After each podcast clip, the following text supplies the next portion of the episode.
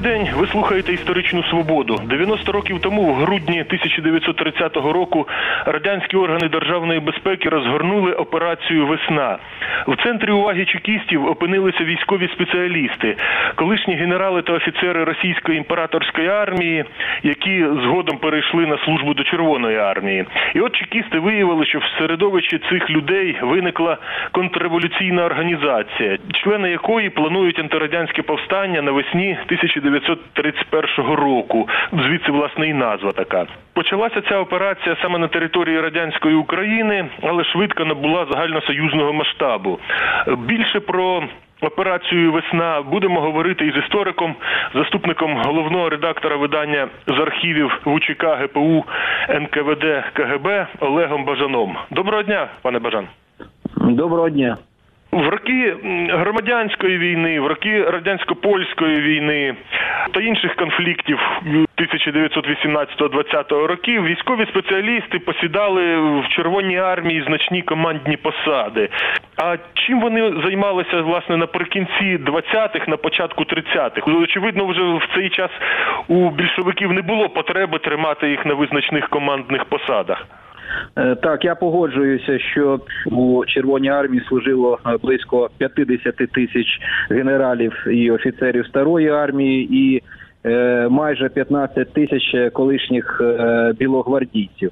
Але на початку е, 20-х років, після завершення громадянської війни, розпочалася демобілізація, і е, по суті е, трьохмільйонна робітничо-селянська Червона армія е, скоротилася до е, 563 е, тисяч осіб. І е, саме оці воєнспеци і е, колишні е, офіцери царської армії, які е, служили у е, Червоній армії, вони е, починають е, потрошку їх почали е, витісняти, переводити на менш значні посади, а то й навіть переводити викладачами військових шкіл, чи то працювати воєнруками у цивільних закладах. Тобто, То військові кафедри очолювали в вишах, так? Так, так, так, е, все правильно. І е, саме цих воєнспеців е, потроху почали е, витісняти е, з армії, і е, звичайно, це е, їм не подобалося, бо е, знову ж таки е, за ними все одно е, був нагляд з боку е, спецслужб, і всі ці розмови. Які вони вели в приватному характері, лягали у донесеннях радянських спецслужб. Е, Тим паче я хотів би зауважити, е, що е, саме ці офіцери вони гуртувалися, вони контактували, вони зустрічалися на квартирах. І звичайно, що це також не подобалося радянській владі, що вони все одно тримаються, як то кажуть, купи. Такі товариства георгівських офіцерів існувало в той час, і ці георгівські офіцери також зустрічалися, гуртувалися, і це е, викликало е, звичайно е, з боку радянських спецслужб е, не неабияку е, тривогу в 1922 році. Навіть е, е, було е, зроблено такий собі облік е, цих. е, Офіцерів е, старої генерації, і за ними власне слідкували. Цей список постійно е, обновлювався. Ну очевидно, що ці люди перебували в полі зору чекістів, як такі, що недостатньо лояльні радянській владі, як люди старорежимні, так би мовити. А що такого сталося в 30-му році, що ці військові спеціалісти стали об'єктом е, такої каральної операції? Власне на це запитання шукають відповіді фахівці і е, спеціалісти, і е, варто зауважити, що е, багато хто висуває багато версій. Ну, перш за все, версія основна, що на той час е, Сталін і взагалі е, більшовицьке е, керівництво ну, мали таке почуття страху перед можливістю військового перевороту, і це звичайно змушувало їх, мається на увазі спецслужби і компартійне керівництво вдатися до превентивного терору проти е, саме ось цих е, е, воєнспеців. Е, Також треба е, зауважити е, про те, що саме на початку 30-х років е, була непроста зовнішньополітична е, ситуація, яка склалася навколо СРСР е, наприкінці 20-х, початку 30-х років. Е, Наприкінці 20-х років загострилося радянсько-британські е, відносини. Е, Також було неспокійно на е, радянсько-польському е, кордоні. Е, Також є версія, що Сталін готував. Наступ на Польщу, який повинен був би відбутися в 1932 році, тому він все робив для того, щоб очистити прикордонні війська саме від неблагодійних осіб, в тому числі і е, колишніх е, офіцерів. Ну, радянське керівництво відчувало загрозу військового заколоту, але ці люди вже не були в активній службі. Якщо він викладач в якомусь виші, то ну чи, чи в, в училищі, то ну що ж з нього? Який же з нього активний заколотник? Е, ну, які він війська може підняти на спротив? Так, справа в тому, що вважалося, що вони е, е, все-таки підтримували між собою стосунки, і існувала е, така собі е, військове е, побратимство. Це теж їх по суті лякало. Ну і саме те, що це був великий відсоток цих саме білих колишніх офіцерів, які знаходились на території. Тому числі радянської України, але треба зауважити і те, що на початку 30-х років активізувалася диверсійна діяльність білогвардійців на території СРСР, е, зокрема е, е, російського загальновійськової спілки, так званої організації РОВС російською абревіатурою. Не забуваємо, що в січні 1930 року був викрадений Олександр Кутєпов, це агентами радянської розвідки, і боялися, що саме ця е, біла еміграція буде опиратися е, саме на оцих е, е, офіцерів е, російської армії, які були невдоволені е, своїм е, становищем, що вони е, втратили е, такі відповідальні посади е, в Червоній армії. Їх е, змістили е, саме е, ось е, викладачами е, вузів. Тобто е, чекісти е, вирішили нанести превентивний удар. Ви згадали про вбивство радянськими агентами е, лідера білоемігрантів генерала Кутєпова. А як кажуть російські історики, це вбивство було зумовлене тим, що Кутєпов готував висадку групи офіцерів е, на Кубань, де власне в 29-30 роках були повстання козацькі селянські проти колективізації. І от Так, власне в цьому контексті питання щодо справи весна. От вона ж почалася в Україні. В Україні якраз в тому ж таки 30-му році селяни повставали теж проти колективізації. Дійсно, е, це е, також одна із головних причин е, спротив політиці колективізації на українських теренах. Бо тільки в 11 прикордонних округах відбулося в той час на 1930 рік близько 340 ось таких заворушень. А в цілому з лютого по квітень 1930 року в Україні відбулося понад 1716 масових виступів. Е, З них 15 чекісти кваліфікували як збройні е, повстання. Згадаємо Павлоградське повстання в тому числі. І от вважалося, що е, саме може відбутися поєднання, така собі синергія куркуль. більшовиків був хороший термін смичка. Да, да. От е, поєднання, така синергія е, от е, куркульських гнізд, куркулів, і саме із білогвардійцями. Якщо ми подивимося на фігурантів справи весна, то ми побачимо, що окрім саме воєнспеців, тут були і селяни, і в тому числі і студентство. От ви зауважили про те, що дійсно справа і операція весна розгорталася на е, українських теренах, е, і по офіційній версії, е, яку було запридумано чекістами, саме на початку 30-го року Конотопським відділом ОДПУ було почато агентурну справу весна. І все це починалося з того, що саме е, угруповання куркулів е, села е, Головенькі і е, хутір е, Чечіль е, Бознянського району Конотовської округи е, блокувалися е, саме із е, білим офіцерством, бо саме е, керівники цього угруповання, е, селяни е, Яків е, Шкробат і Іван е, Василенко е, е, зауважили про те, що на чолі цієї організації стоять колишні білі офіцери. Білявський, Олейник, Тодорович. І коли цих білих офіцерів було заарештовано, то слідчі домоглися від них зізнань, що існує так званий лівобережний штаб повстанських військ.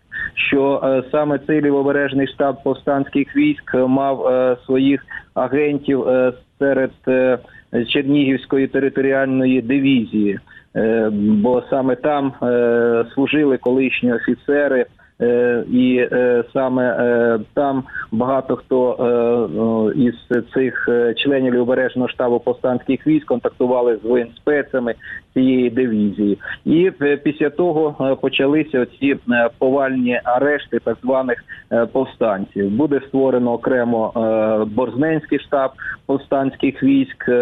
Буде заарештовано близько одної тисячі так званих повстанців на території Ніжина, Борзни і інших населених пунктів саме Чернігівщини. Потім таке ж саме е, контрреволюційну е, організацію виявлять у Березанському районі. Організатором поставлять колишнього полковника е, Дуброва е, Доброжанського. Можна вважати, що е, чекісти вирішили е, саме справою весна вирішити е, три е, завдання: це зачистити село. Від е, контрреволюційного елементу, а також е, нейтралізувати колишніх бі- білогвардійців, заарештувати воєнспеців. Бо е, хочу зауважити, е, що саме у середині жовтня 1930 року надійшла е, директива е, з Москви е, е, до е, України е, про те, що е, треба е, провести е, саме е, арешти е, білих офіцерів. А вже в листопаді 1930 року надійшла директива е, це е, вичистити е, кадри українського військового округу, і тому вирішили, от такою міфічною організацією. Е, Як весна об'єднати і виконати е, оці три завдання, виконати оці е, три директиви. Тому, от е, на початку грудня 1930 року е, в Україні розпочалися е, масові арешти е, офіцерів е, старої армії. селянські повстання. е, Від селян вийшли на колишніх офіцерів, але потім справа ж дійшла до Ленінграду, до Москви, до інших великих міст, де колишні офіцери, ці от військові спеціалісти, якби не зовсім були прив'язані до селянства, вірніше, зовсім далекі були. Справа в тому, що е, е, це дійсно питання е, і проблема, яка стояла е, перед е, чекістами. Тому е, е, ключовою фігурою е, справи е, весна е, став Володимир е, Олександрович Ольдероги, який е, на той час. Е, е, Був е, начальником оцієї об'єднаної школи імені Каменєва, працював воєнруком у Київському політехнічному інституті. Потім був воєнруком міста Києва.